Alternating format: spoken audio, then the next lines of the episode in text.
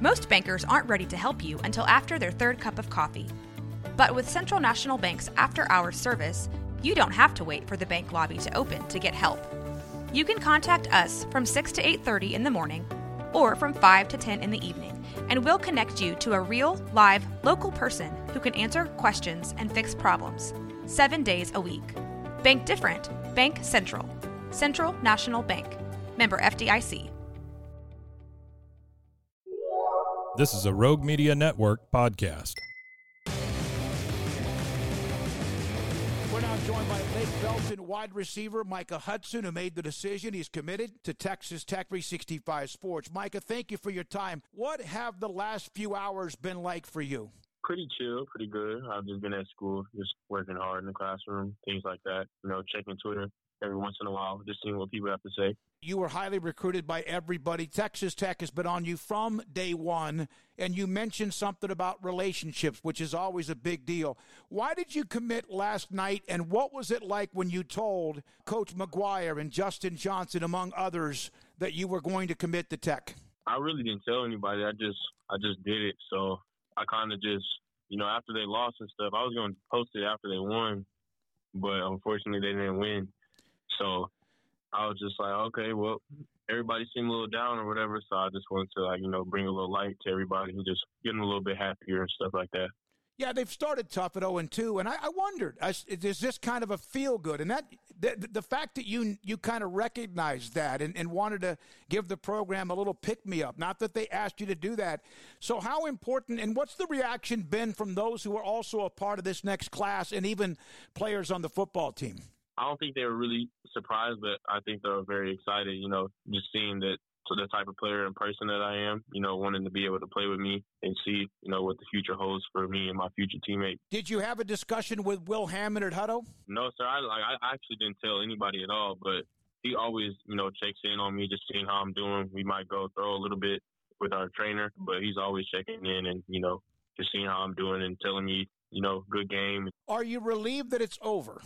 Yes, sir. I say I'm I'm relieved, but I, I always was calm in this in the process, and so I didn't let any of that stuff get to me. Obviously, things change and, and commitments or whatever. Is this 100 percent, no matter what, you're going to remain yes. committed to Texas Tech? Yes, sir. I'm a loyal guy, so I like I like loyalty, so I got to you know treat the same way I want everybody to treat me. So, yes, sir. You guys are coming off a very difficult loss, obviously, to Red Oak. You play a very tough schedule as well. What's it been like this week? And, and you yourself as a program trying to bounce back during the time when you are playing good people? You know, really just keeping our head up, you know, trusting the coaches and trusting our teammates, knowing what they have planned for us, and, you know, just going with the game plan and doing everything we can, putting in 100% effort and, you know, not not crying about the loss, but, you know, bouncing back from the loss and learning from the loss. What feeds you every day to get better? Where does that come from in your life?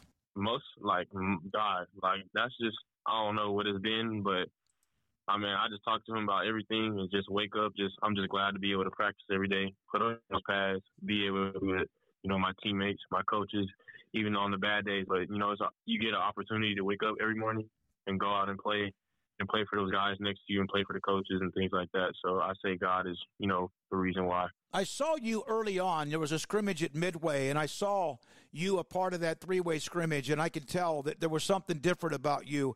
And sometimes when players know that, they either get relaxed or they kind of get full of themselves. You have not done either one of those things. How have you been able to keep humble outside of that and make sure you focus every day and do what you do? Really just, you know, praying and my mom, even just my mom, coaches, teammates, you know, just holding me accountable and even me holding myself accountable, you know, not getting too big headed or anything and not thinking of myself as more than anybody else.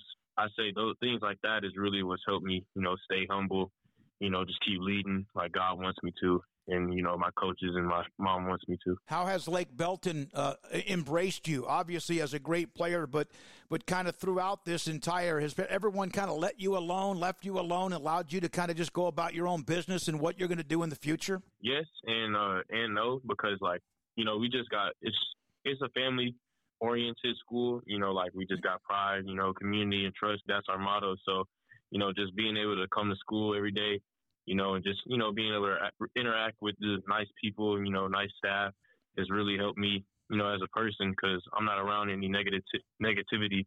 You know, it's always positive vibes. So I feel like that's helped a lot in my life. You guys are a new program. I know it just started. Uh, you, it's not like it's brand new, but I've watched you, Coach Cope, and I have stayed in touch since the, the school opened up. What uh, has been the experience of being a part of pretty much a brand new program, having the success and building and growing the way you have at Lake Belton? It's been great, you know, just building up from day one when we were like working out at the middle school. And it's just, you know, like we didn't have anything really given to us. Like we had to work for everything. We had to work for those wins. We had to play in the, the outlaw schedule to get to where we are now. So I feel like that humbled us just a little bit, you know, like we didn't just, we weren't able to just go play right away. So, mm-hmm we were very antsy. We was very ready to go play against you know the good schedules, the the good the good teams that we've been playing against. So now we just gotta you know convert and so everybody why you know why we're good. You mentioned that you really didn't tell anybody. You just committed. You felt like the timing was good. The loss to Oregon, and and you just ready to do it.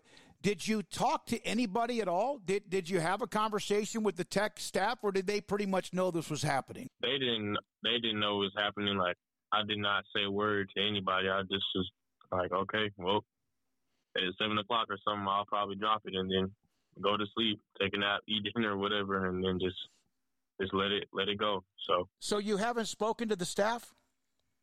No, I, I have. Okay, after, but like yeah. before, when I was about to commit, I didn't say anything. To well, them. what was the reaction? They, they, were pumped up. Okay, yeah, that, they, were, they were pumped up. I, I, can imagine why. What do you have to say to Texas Tech fans? Obviously, they know the recruitment. They know that this was, uh, uh, they've never had a player ranked as high as you are play for Texas Tech as far as committed for Texas Tech. What do you say to the Texas Tech fan base right now? None of that stuff matters if I can't be able to convert and do what I need to do and keep my head on straight. So I'm just gonna keep my head on straight, trust God, not get not get uh too too high and not get too low and trust the coaches and you know trust myself. So I know you've had a lot of people asking for your time, Coach Cope. Thank you very much, Micah Hudson. Brian, if you don't mind me asking one question to wrap it up with you and Micah, thank you so much for your time. This has been a process. Micah is special as an athlete, but also as a person. As a coach, are you glad that this kind of part of the process is over? And just your thoughts about Micah, the player in person. Man, I'm just so thankful that we've had the opportunity to be able to coach such an outstanding young man. You know, I remember watching his first seventh grade football game. We knew then that he was he was special talent. We've been a part of each other's lives for about six years, and four of them really, really close. Just can't wait to see what amazing things he's going to do in Lubbock.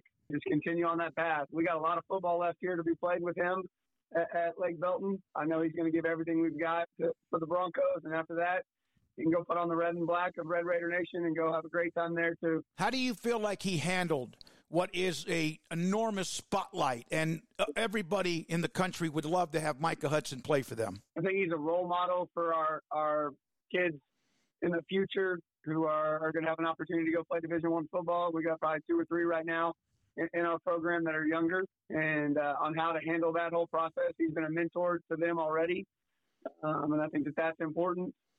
But you couldn't have asked for a better way to handle it and, and a better recruitment. And everybody that's come through here uh, has done a great job and been very, very professional as well. Thank you, Brian Cope, uh, Micah Hudson, Lake Belton, the Broncos. I'm David Smoak, and this is 365 Sports.